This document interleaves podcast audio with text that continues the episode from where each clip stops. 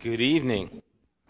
We are continuing through the Gospel of John, and we are in chapter 8.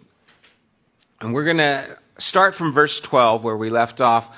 Remember, last week we talked about the woman who was caught in adultery, brought before Jesus in order to trap him, and we saw again the heart of God towards us, towards sin.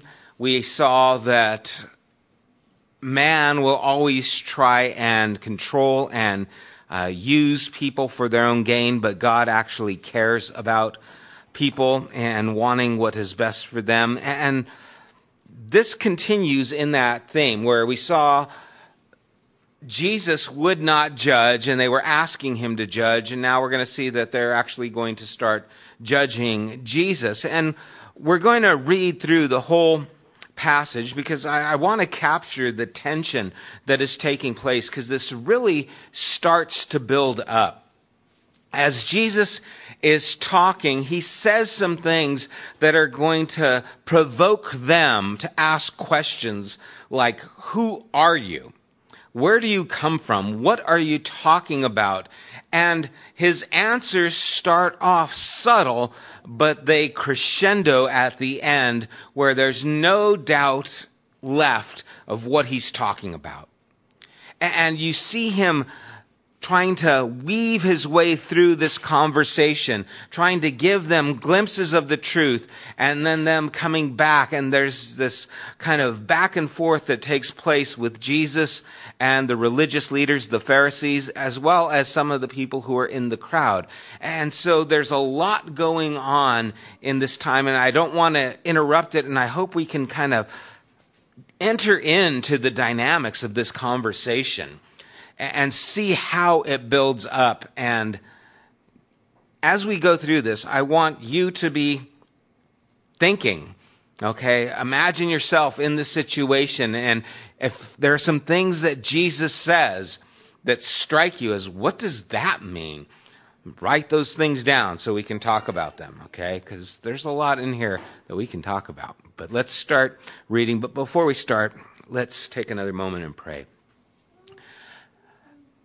Father, the power of the things that we are about to read have changed countless lives throughout history. And Lord, as we read them tonight, we ask that they would change our lives as well. That the power of these words and the meaning and importance of them would echo in our own souls. And we thank you for this opportunity to gather together to remember, rehearse these things, and talk about them. And we do in Jesus' name. Amen. Now remember, this is taking place at the temple. There's a lot going on.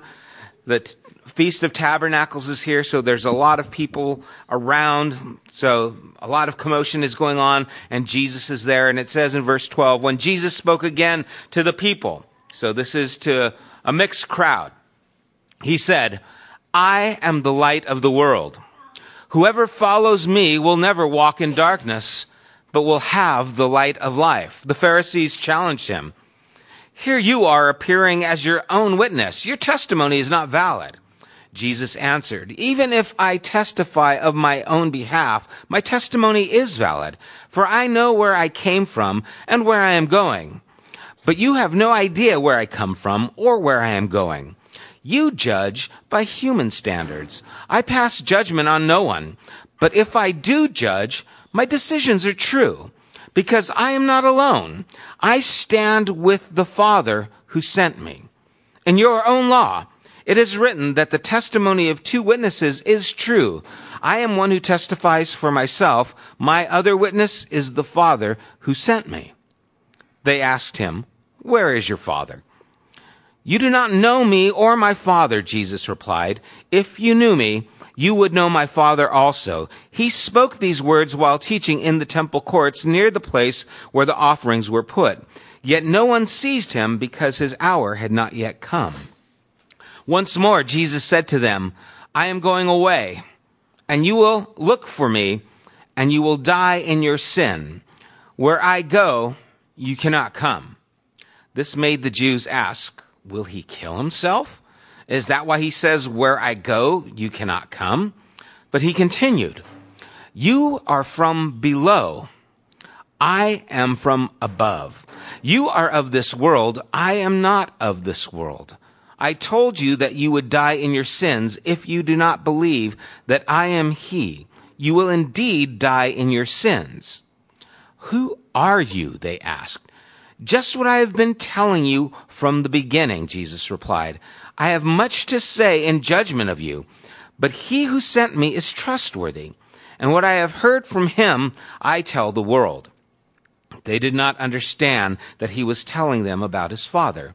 So Jesus said, when you have lifted up the Son of Man, then you will know that I am He, and that I do nothing on my own, but speak just what the Father has taught me. The one who sent me is with me. He has not left me alone, for I always do what pleases Him. Even as He spoke, many believed in Him. To the Jews who had believed Him, Jesus said, If you hold to my teaching, you are really my disciples. Then you will know the truth, and the truth will set you free. They answered him, We are Abraham's descendants, and we have never been slaves to anyone. How can you say that we shall be set free? Jesus replied, Very truly I tell you, everyone who sins is a slave to sin. Now a slave has no permanent place in the family, but a son belongs to it forever. So if the son sets you free, you will be free indeed. I know that you are Abraham's descendants, yet you are looking for a way to kill me, because you have no room for my word. I am telling you what I have seen in the Father's presence, and you are doing what you have heard from your father. Abraham is our father, they answered. If you were Abraham's children, Jesus said, then you would do what Abraham did.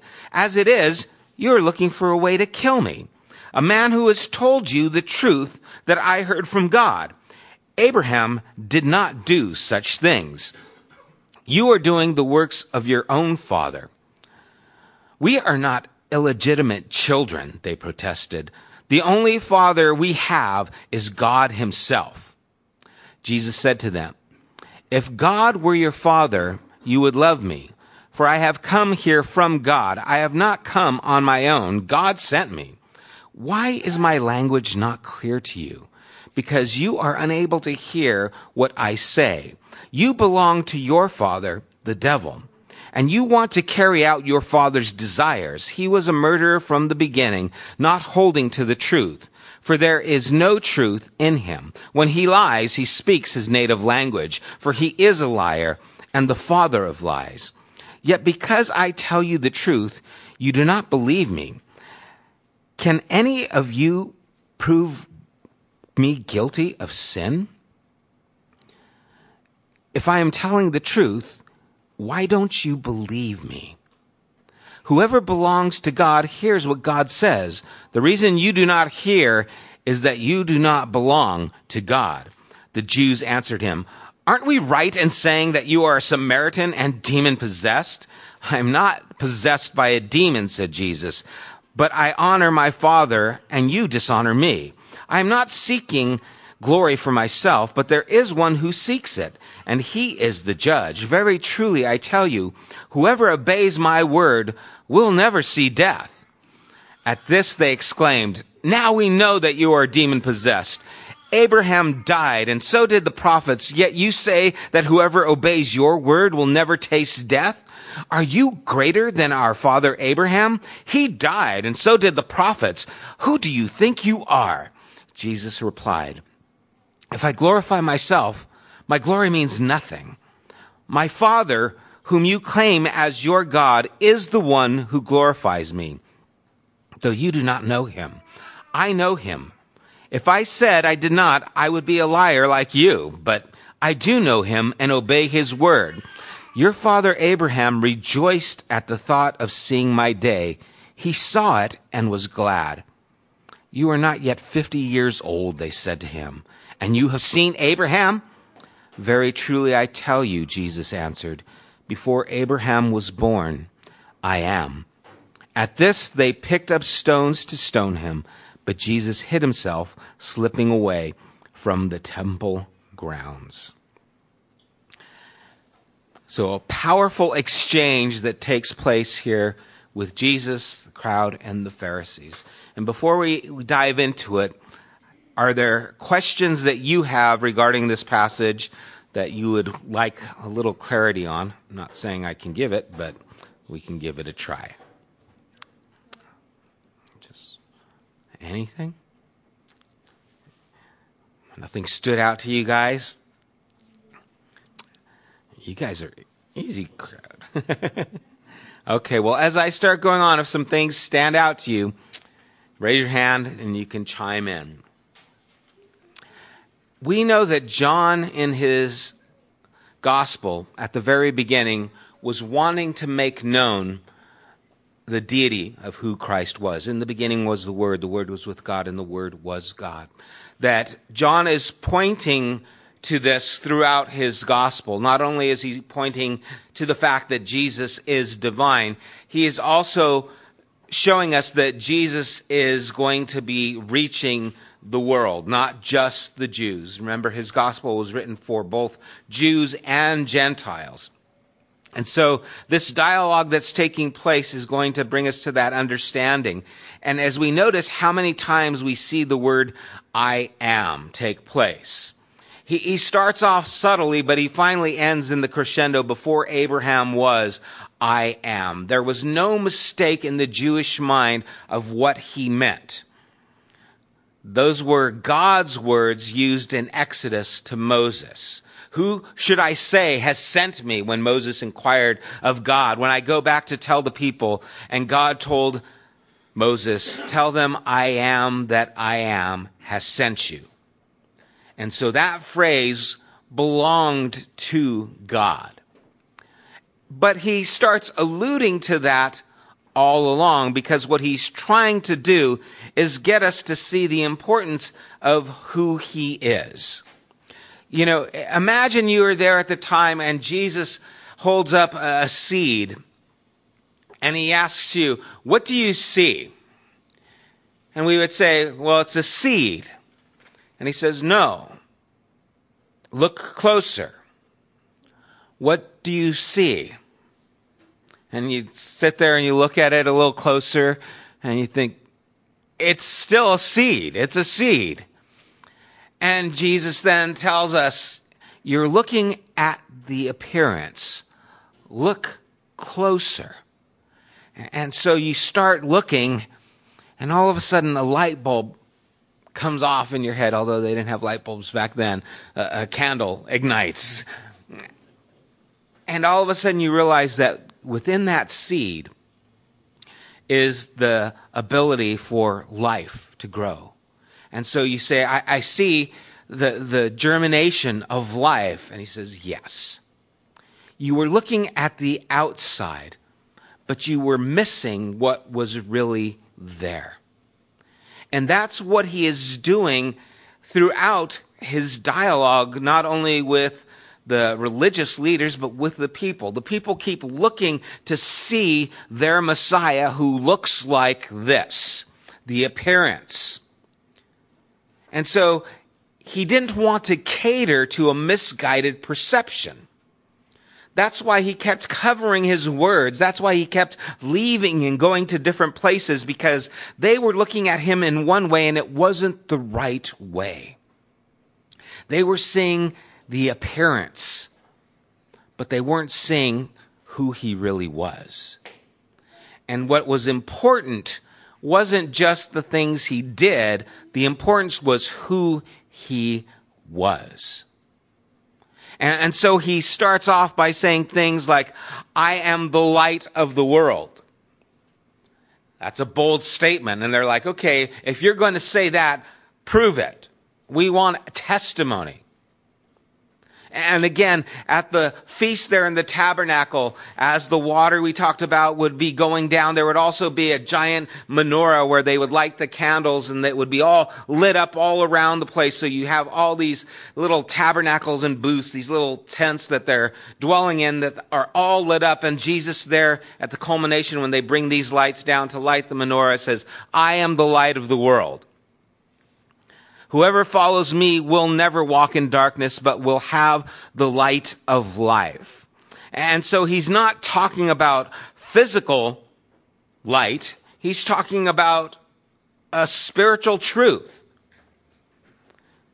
And so his words stand out. The light of the world walk in darkness, and they're like, Who are you? Your, your, testimony can't be valid because, you know, you're just testifying of yourself. And we would think the same thing. If I were to tell you, you know, hey, I'm the light of the world, you'd say, um, can I get a second opinion? You know, I, I'd like to know. Let me talk to your wife. No, the answer is no, you're not. And, and so they challenge him. And, Jesus answered, even if I did testify on my own behalf, my testimony would be valid. And, and this is interesting because a person's identity who we are is based on our past or our memory, the things that have happened, and the things that are currently happening, but we don't know what's going to happen, and so our destiny is still hidden. So for us to truly tell our identity, we don't even know. Ten years ago, I had no idea I would be a dog trainer. And so if you were to ask me 10 years ago, what is your identity, who you are, I, I, who are you? I could tell you, well, this is who I am at this moment, but I don't know who I'll be in 10 years. And none of us do. We know where we've been and we know where we are, but we don't know where we're going. See, Jesus knew where he'd come from, what he was doing, and he also knew where he was going. And so his identity was sure. He could testify about who he was because his identity was certain. It wasn't, well, what will happen to Jesus? Maybe he'll go into, you know, carpentry like his father. No, he knew where he was going. He knew his identity. He knew where he'd come from. And so his testimony about himself is valid because the knowledge of himself is valid where our knowledge of ourselves is limited. And so he says, My testimony is valid, for I know where I came from and where I'm going. See, I, I, know who I am, and I can tell you who I am because it's certain. It's valid, it's something that is going to happen. And this is actually yet another claim to deity. And he's really letting them know that I'm in charge of my own destiny. And he's, again, submitted to God, but he knows what God is doing and what God is going to do. And so his identity is sure. And that's why he can say, My testimony is true because I know who I am, I know where I'm going. It's solid. But they had no idea. You don't know where I'm coming from. You, you judge. And this word judge, remember they asked him to judge the woman caught in adultery, and now they're judging him. And, and so they're trying to bring this judgment on him. You judge by human standards. I pass judgment on no one. But if I do judge, my judgment then and decisions are true because I have the information. You're judging on human standards. You're seeing the seed, but you don't see what I'm talking about. You're looking at things, but you're not looking deep enough. You're not hearing what I'm really saying.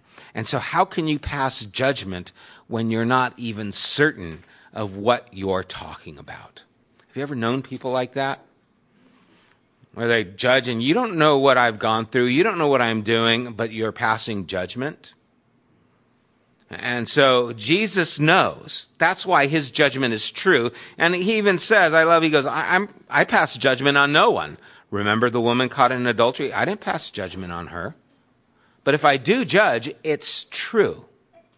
And again, what Jesus is doing is as a man entrusting God for the judgment. He's not here to judge. Remember that in John 3:18, whoever believes in him is not condemned, but whoever does not believe stands condemned already because they have not believed in the name of God's one and only son. And so the truth of who he is is what judges us. And we talked about that when we were in chapter 3. How if there is a masterpiece, a painting that's a masterpiece and it's in a museum somewhere, and you go up to it and you say, well, you know, I don't really think it's that great. You're passing judgment on a masterpiece. Well, actually, the masterpiece is passing judgment on you because everyone in history has deemed it a masterpiece. You just don't see it. And so it already stands as a masterpiece, as priceless, and so it actually judges your standard, not the other way around. And that's similar to what Jesus was talking about. And so here he's telling them, you know, you're judging to human standards. My decisions are true because I'm not alone. I'm with the Father. And so he starts bringing this dynamic of the Father. In your own law, you've written two witnesses. I am one who testifies. The other witness is the Father who sent me. Now, how was the Father witnessing that Jesus was his son? What witness did the Father give to Jesus? He was baptized. He Mm-hmm. So there was the Father giving him that word. What other things could be marked as or seen as the Father giving approval? What's that? Miracles, right? Okay, Jesus did miracles. He healed the man who was lame, fed the thousands. That's good witness there. That's God saying, yep, my approval, especially to the Jewish people, because the Messiah was going to open the eyes of the blind, heal the lame, and proclaim good news to those who were poor and in distress. And that's exactly what Jesus was doing. So their own words in their own scripture were testifying that he was indeed from God. And so Jesus is saying, it's not just me here. God is testifying about who I am. He's witnessing about me. And again, that word witnessing means he's bearing witness, confirming that. Then they asked him, Where is your father? Now later on, they're going to say, aren't we right to assume that you're a Samaritan and demon possessed? And so there is this issue with Jesus' father in their mind. Because they don't know who his father is. They know that Mary was pregnant, and they know that it wasn't of Joseph. So in their mind, you're illegitimate. And there was even a rumor that Jesus' father or Mary's had uh, relations with a Gentile, and that's why they used the word Samaritan. It's just a rumor. They're just trying to sling mud at him. And they're like, we don't know who your father is. Aren't we right in saying this? And so they ask him, who's your father? And you can see they're chiding him, trying to get him to bring this out. Where is your father? And he says, You don't know me, Jesus. If you knew me, you would know my father. He spoke these words while teaching in the temple. And, and so Jesus said, If you knew me, you would know my father. And he goes back and forth with this dynamic of, I am from my father, and the reason you don't know me is because you don't know my father. And then he says in verse 23, You are from below, I am from above. You are of the world. I am not of the world. I told you that you would die in your sins if you do not believe that I am He. You will die in your sins. Why does Jesus say this? What did he want them and us to know in this statement? He wanted us to know something and it has to do with how they were seeing things. What do you think he's trying to get to? If you do not believe that I am he, you will die in your sins. He said the way to the Father was through him. Mm-hmm. So when he says, Him, they're not going to see the Father. okay, so believing in him,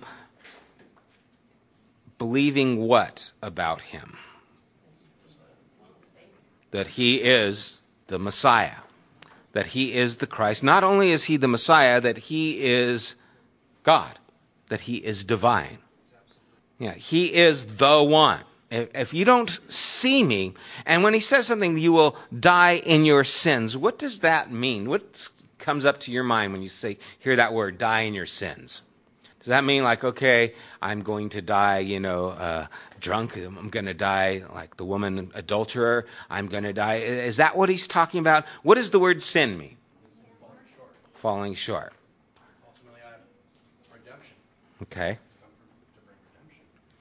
Okay, so if we do not believe that he is the Messiah, divine, God established, then we will fall short of living the life that we are supposed to live.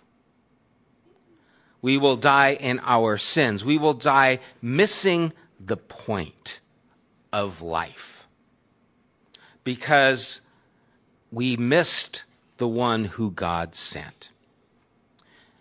And so, what Jesus is doing here is giving again a lot of validity to who he is. Because if we don't recognize it, then we will miss the mark of what our life's intention is supposed to be. We will die in our sins. If you do not believe I am He, you will indeed die in your sins. And so, chapter 7, verse 24, he said, Stop judging by mere appearances, but instead judge correctly.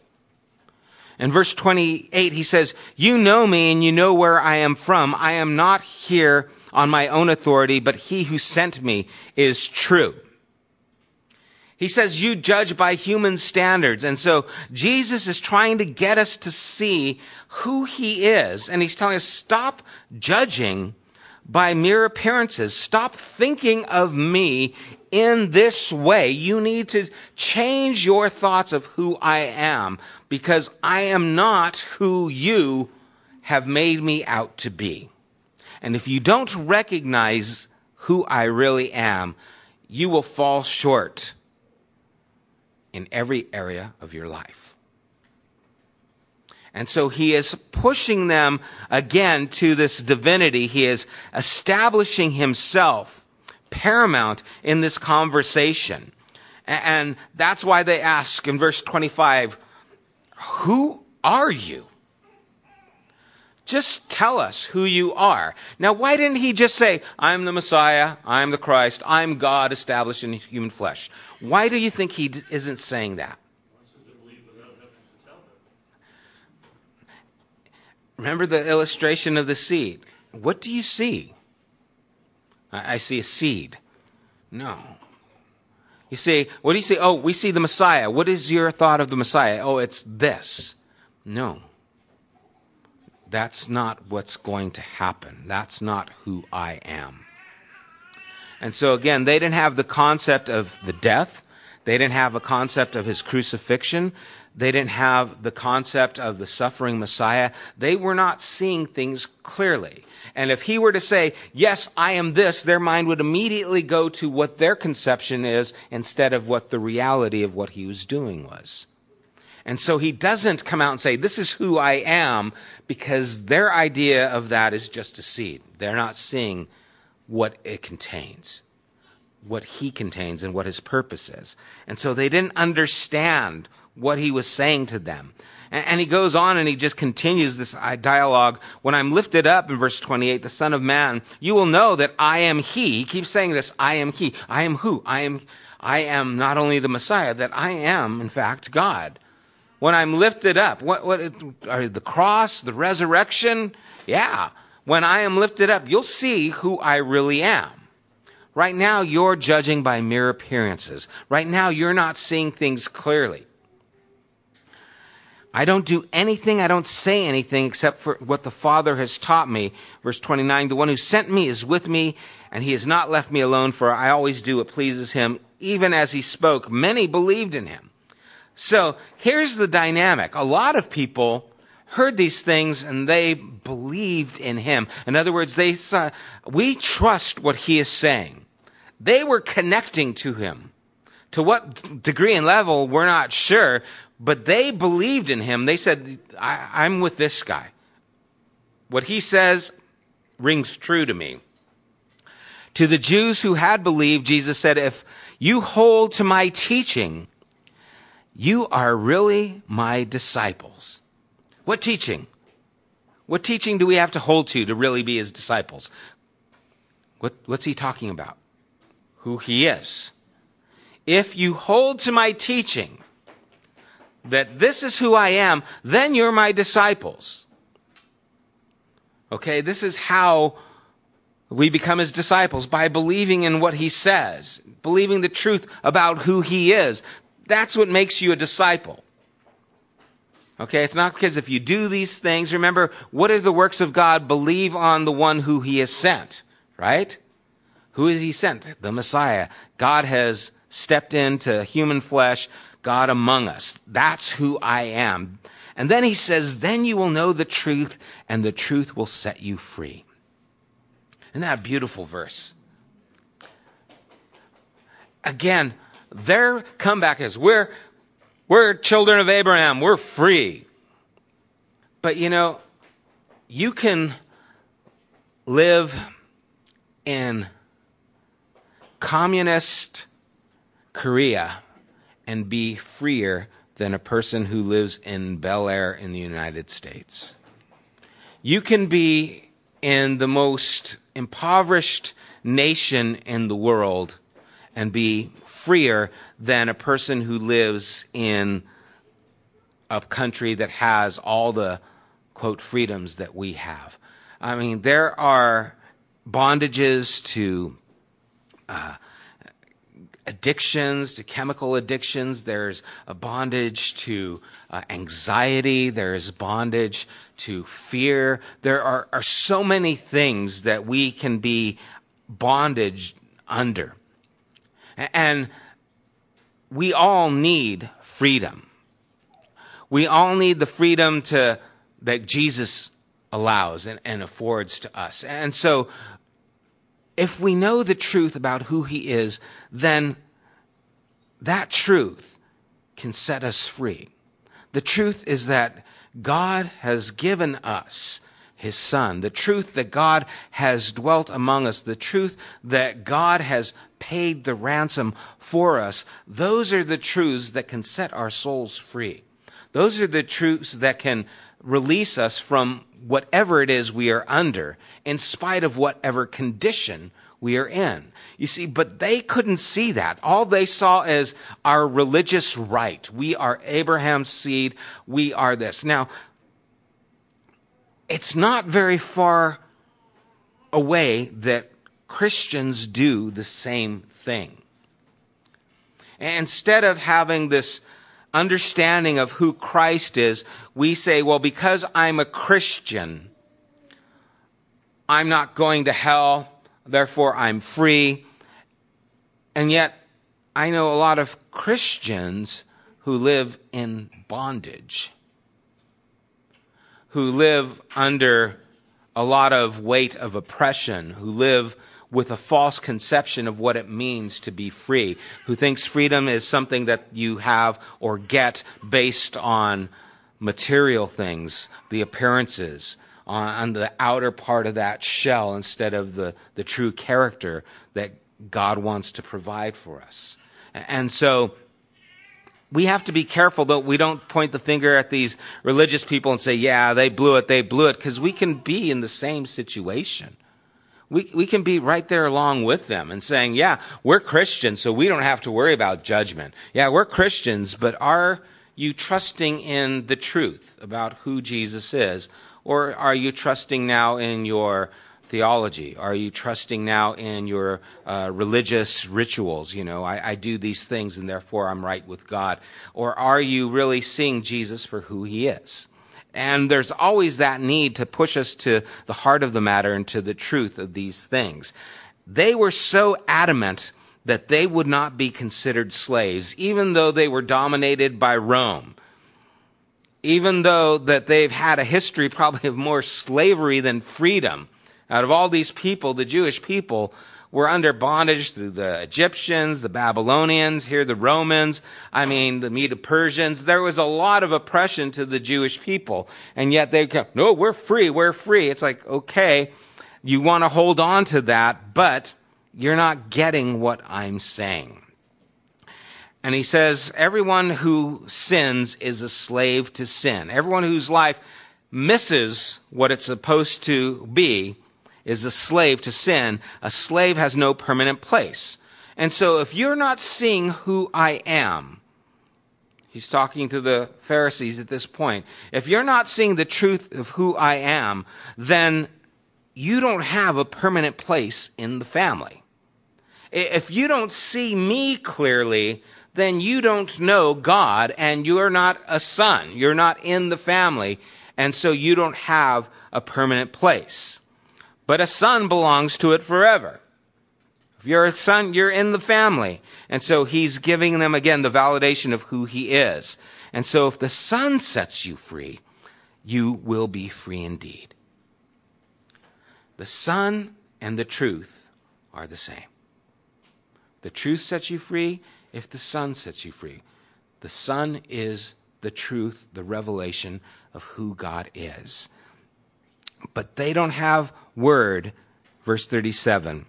I know you are Abraham's descendants, yet you are looking for a way to kill me because you have no room for my word. What does he mean by my word? For him, the truth. The truth of who he is. Remember, a lot of the times when we see the, the phrase, the Word of God, used in Scripture, it's referring to the gospel. Who Jesus is, what he came to do. And so, if you're trying to kill me, you have no room for my word. In other words, your actions are stopping me from having a place in you. And this is important because there's a dynamic that's taking place here as he, he pushes further. In verse 39, Abraham is our father, they answered. If we, if you were Abraham's children, then you would do what Abraham did. Abraham didn't go out and try and kill people. You're trying to kill me. You're lying about me. Those aren't things that Abraham did. You are doing the works of your own father. Now he's going to tell them that their father is the devil, right? And then notice their comeback to him in verse 21 We are not illegitimate children. Ooh, what are they saying? Exactly. They're accusing Jesus of being illegitimate. We're not illegitimate children. They remember who is your father? They protested. The only father we have is God himself. Remember the, the Hebrews, you know, all throughout their history, we are God's people. You know, Moses, let my people go, he would say to the Pharaoh. And so we belong to God himself. He is our father. And Jesus said, if God were your father, you would love me. For I have come here from God. I have not come on my own. God sent me. And I love verse 43. Why is my language not clear to you? Because you are unable to hear what I say. You belong to your father, the devil, and you want to carry out your father's desire. He was a murderer from the beginning, not holding to the truth, for there is no, no truth in him.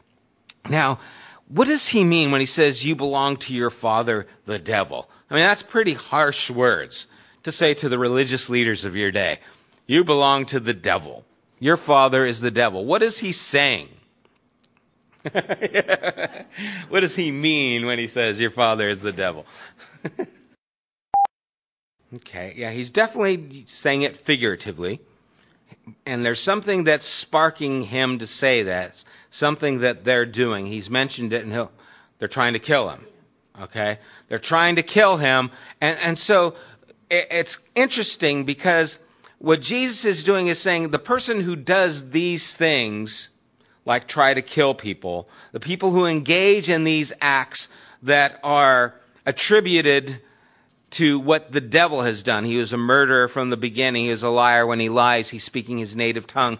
Then those things that they do connect them to that source. In other words, if you act like this, then you're in this family. Just like John said in 1 John, whoever loves is born of God and knows God because God is love. Right? Whoever does the opposite, they're connected. In other words, these good and perfect gifts come from the Father of lights. And if we do these things, we prove that we are children of our Father. And so the actions that someone does verifies what camp that they're actually in.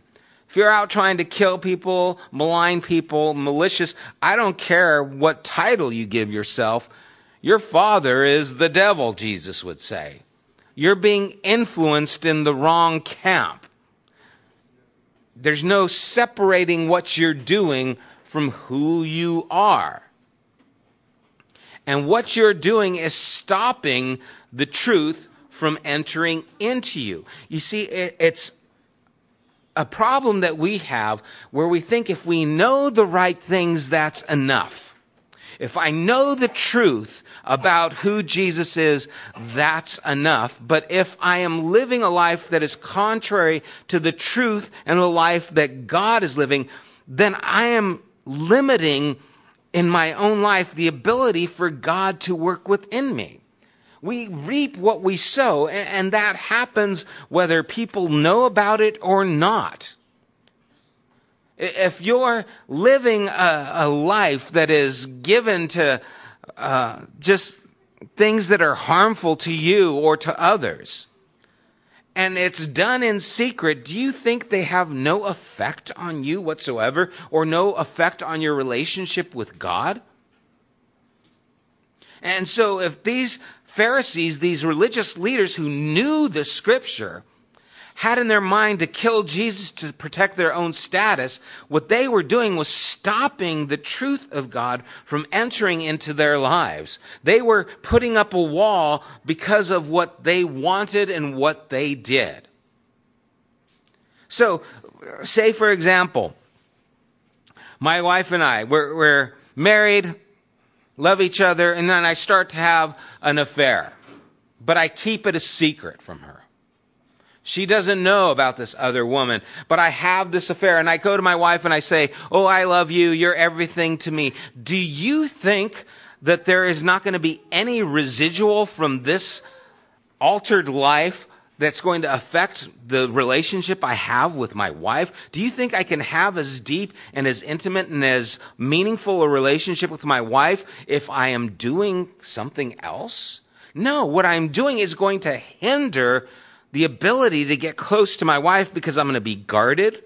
I'm going to be worried about what she thinks. Does she smell perfume on my, I was going to say on my breath. That'd be weird. Does she, I would have to be guarded. Why? Because I'm living a double life.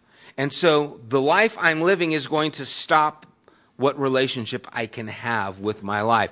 The same thing happens in our relationship with God. Do you think you can go on lying, cheating, using people for your own good and say, yeah, me and God are close? See, Jesus saying, your, your father is the devil. You're lying. And he's not pulling punches and he's forcing them to deal with what is going on. Whoever belongs to God hears what God says. The reason you do not hear is that you do not belong to God. The reason you can't hear what I'm saying is because you're living in this camp, and what you're doing is stopping the truth from coming into your life. Verse 48 The Jews answered him, Aren't we right in saying that you are Samaritan and demon possessed? Once again, there they are accusing Jesus' history and crediting what he's doing as just being mad. I am not possessed by a demon, said Jesus, but I honor my Father and you dishonor me. I'm not seeking to glorify for myself but there is one who seeks it, and he is the judge. Very truly I tell you, whoever obeys my word will never see death. Whoever sees the truth of who I am, whoever does the things that I am telling them, they will never see death. And again, what they're seeing, what they're hearing is that outside seed. Never see death. What are you talking about? At this they exclaim, Now we know you're demon possessed. Abraham died, and so did the prophets, yet you say that whoever obeys your word will never taste death. Are you greater than our father Abraham? Now they're pushing him. They're wanting to challenge him. Do you think, because Abraham, that's it for them. God made the covenant with Abraham. We are of Abraham's descendants. This is our heritage. This is what we lock into.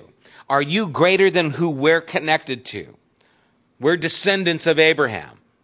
And we're going to hold on to this. Are you greater than Abraham or the prophets? You're going to obey your word and never see death? Are you greater than them? He died, so did the prophets. Who do you think you are? Now, they could only see the outside seed, and Jesus is trying to get to the heart of the matter. Jesus replied, If I glorify myself, my glory means nothing. My Father, whom you claim as. Do you get the picture that Jesus keeps uh, scooting away? It's like, I'm not going to say it. I'm not going to say it. Not yet, not yet. And they keep pushing and pushing and pushing. Does it strike you that way? It's like, well, okay, let me go back to this. You know, who do you think you are? Why doesn't he just say, I am? Okay, that's it. I am. End of story. He says, he keeps verifying who he is by, God will show you who I am. God is going to verify that. If I glorify myself, it means nothing. My Father, whom you claim as your God, is the one who glorifies me. He glorifies me. He's going to glorify me through the resurrection. He's glorifying me through the miracles that I do. He glorifies me by the things that you see happening and the people who are hearing the truth. That's how God is glorifying me. That's what's happening. Though you do not know him, I know him. If I said I didn't know him, I'd be a liar like you. I love that. But I do know him and obey his word. Father, your father Abraham rejoiced at the thought of seeing my day. He saw it and was glad. And so now he's saying, Abraham, who you link to, saw what I'm talking about and was glad. Now, when did Abraham see this day? What, is, what do you think he means? Yeah, the, the covenant that God made with him, the promise that God gave to Abraham. But it's a present, in other words, Abraham saw this. It wasn't like he was just told that someday. He heard of it, but he also saw this day. And so he saw that day. It could be a number of things, but most likely it's when God made that covenant with Abraham. There's a number of instances where God had encounters with Abraham. And so he saw this day and was glad. And again, they could only see the outside. You're not even 50 years old. Have you seen Abraham? And he says, Before Abraham was born, I am. And that's when it hits the fan. That's the truth. This is the end of the argument. You want to know who I am? This is who I am. I am. And with that, it stood out. They picked up stones to try and kill him because they were so enraged. And so you can tell the tension of this argument is developing and developing. And finally, they say, okay, we got to kill him. And he slipped away from among them. Now, I want to end with this thought. Jesus started off this dialogue saying, I am the light of the world. Does that remind you of something else he said in chapter 5 about us? You are the light of the world. Now, is there a difference? Yes. In, in, the context here, he's talking about he himself being the light.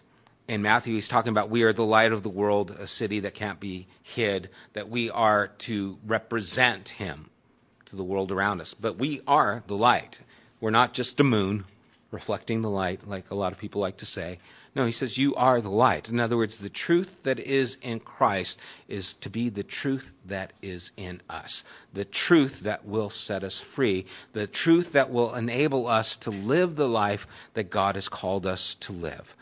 If we do not believe that He is the I am, that God has established Himself in the person of Jesus Christ, through the person of Jesus Christ, then we will fail to live the lives that we are meant to live, and we can never truly be the light of the world.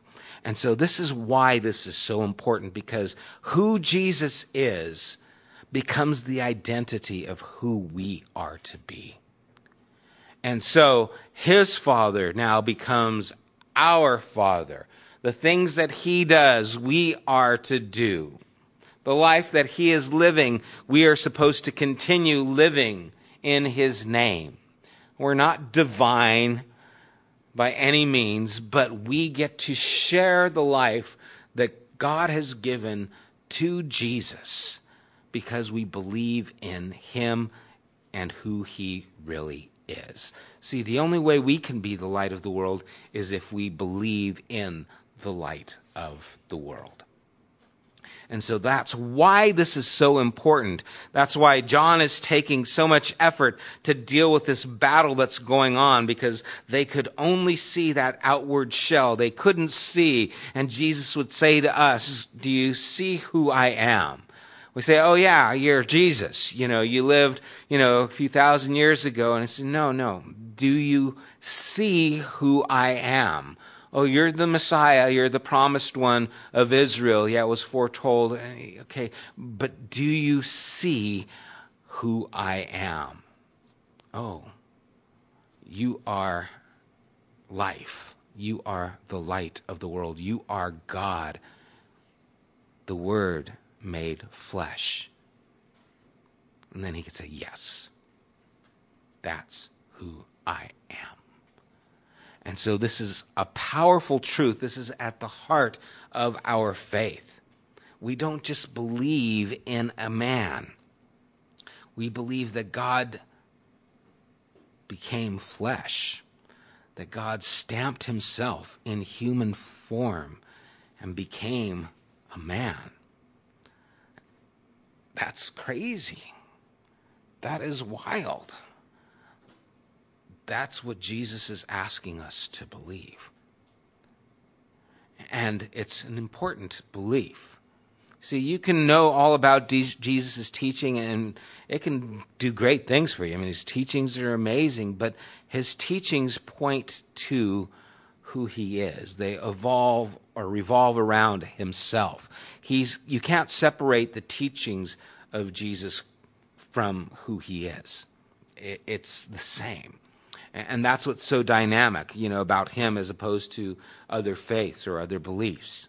You know, Buddhism and it, Buddhist teachings. Oh, you don't have to have Buddha and have the Buddhist teachings or Confucius or whatever else, but you can't have the teachings of Jesus and cut them away from Jesus because he is at the core of what he was teaching. And so it's really important that we recognize that. And it is a truth that can truly set us free. Any questions? Okay. No. They're they're talking about their lineage for their father Abraham and then God was the one who gave the covenant to Abraham so they're linking those two things. They didn't think Abraham was God. Not in the Hebrew mind. That's what made it so hard for them to even identify Jesus in that way because God would not be a man. Other questions or thoughts? They did. And then notice that they didn't want to, they didn't give up trying to kill him. At that point, their minds are set. Yeah. And that's, you know, to me, that was the most frightening thing is this was when he says, you know, you're, you can't believe because there's no room. Your own beliefs are stopping what God could do. I think of Jesus' words, um, when he looked over Jerusalem and he said, Jerusalem, Jerusalem, you who stoned the prophets, how I've longed to gather you as a hen gathers the chicks, but you would not. I wanted to, but you wouldn't let me. You see, the truth that Jesus had and who he was, they could not receive it because they made no room. And I wonder about ourselves if there are times when we don't have room for the truth of God because of our own belief system, of how we see things, and if our own belief stops the truth of God from really impacting our lives. How much do we limit God and what He wants to do in and through us because of how we've made no room? This is all I see. And if I can't see the life that is there, I only see the seed. What's God going to do? I've made no room for Him. And so I think that's an interesting thing. Yes, Lola? Yeah, I mean, we our lives can definitely be cluttered with things that we believe, and that can stop us from getting to the place. But, but I think it's an amazing thing how Jesus has made it very clear on what is necessary, what is essential, and then there's a lot of things that are peripheral as far as belief. Um, you know, we can get hung up, like I think the Pharisees did, on the tradition of things, and on the. So it's like I know of Christians who believe in evolution, and some people say, "What? You can't be a Christian and believe in a really? You can't? Is that the requirement, or is Christ's death for our sin able to cover even that lack of belief?" You know, I, I remember having a dialogue just because I like to do this um, with someone, and they were talking, and it was on a political uh, sphere, and, they were talking about, well, you know, so and so believes in abortion, and so, you know, they're not Christian, and that just struck me because I knew a girl from a, a, a group I was in um, who worked at Planned Parenthood and became a Christian. And even though there's a lot of conflict there, can you be a Christian and be so misguided and still believe in something as awful as abortion? And I think you can. But I think as you get to know the truth, God will pull you out, as He did this girl, from the Planned Parenthood. You see, she she was seeing things differently. And then as she got to know the truth, the clarity became relevant in her mind and it moved her from a place. But it didn't stop her from accepting that truth. And so, but boy, you should have seen the fireworks started on that conversation, you know. Um, and what's amazing how gracious God is to me for all, because who knows what things I believe that are skewed. I don't know because I believe them, you know. I mean, but the whole point is we we have to have the the important thing, and, and that's who Jesus is. That that's the heart of what it is. All the other things, you know, develop afterwards. You know, it's as you look through history, the history of our our faith is just littered with atrocities in the name of Jesus. You know what people did, and it's like, how can you call yourself, you know, Christians and do something like that? You know, but they did. And I do. Were they Christian? I, that's not my call. You know, I'm not there to judge them. But boy, that that just, you know, even like the Reformation, Calvin approved, you know, a man being put to death because of his belief on the Trinity and child baptism.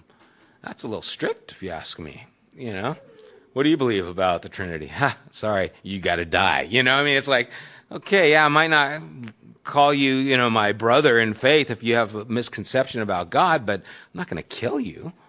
But, you know, they did. And so it's sad that those things take place in the name of Jesus, but Christ is real clear on what needs to happen. And that's the identity of who he is and our connection to him. And, and that's really important. The closer we get to Jesus, I believe, the closer we'll get to all these other truths. The closer you get to Christ, the, the closer you'll be able to see the atrocities of abortion and the things that take place, or slavery and the things that have taken place in history, or, or, and a number of things. The closer you get to God, and the closer we see, the more clearly we see God in the person of Jesus, gives us insight into the character of God more fully. And I think that's really important. At the same time, we need to be willing to look at ourselves like the Pharisees weren't and see, am I living a life that is in line with the person of Jesus?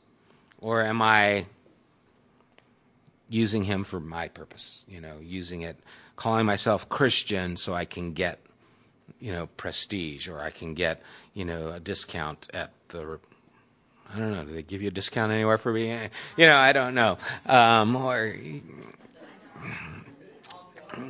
well, it's it's amazing because when people know that I am a, a, Christian because I've been in churches, how many people come to the door and say, "Well, you're a Christian, so you need to give me something."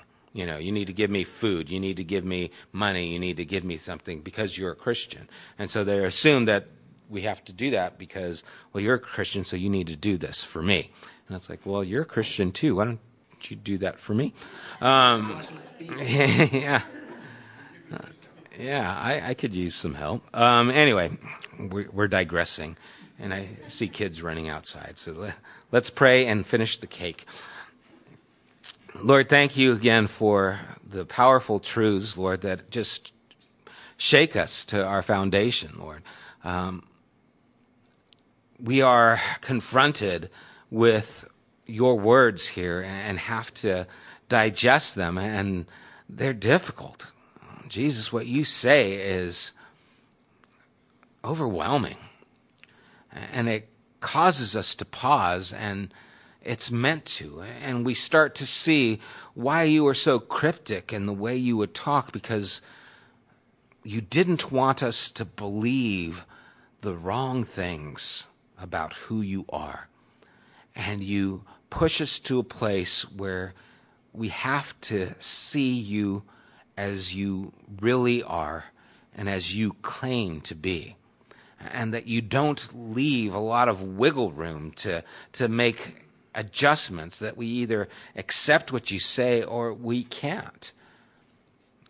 But the truth is what sets us free, and we find our lives set free when we do follow after you. We find the burden of sin taken away. We find the purpose and direction of life restored. We, we find our lives made whole because of who you are and what you've done for us. And so, Lord, we have this decision to make, and may we live that life. May we honor you. May we do the things that please you. May we be, even as you are, the light of this world because of who you are to us. And we thank you for this time, Lord. Bless everyone here, I pray. In Jesus' name, amen.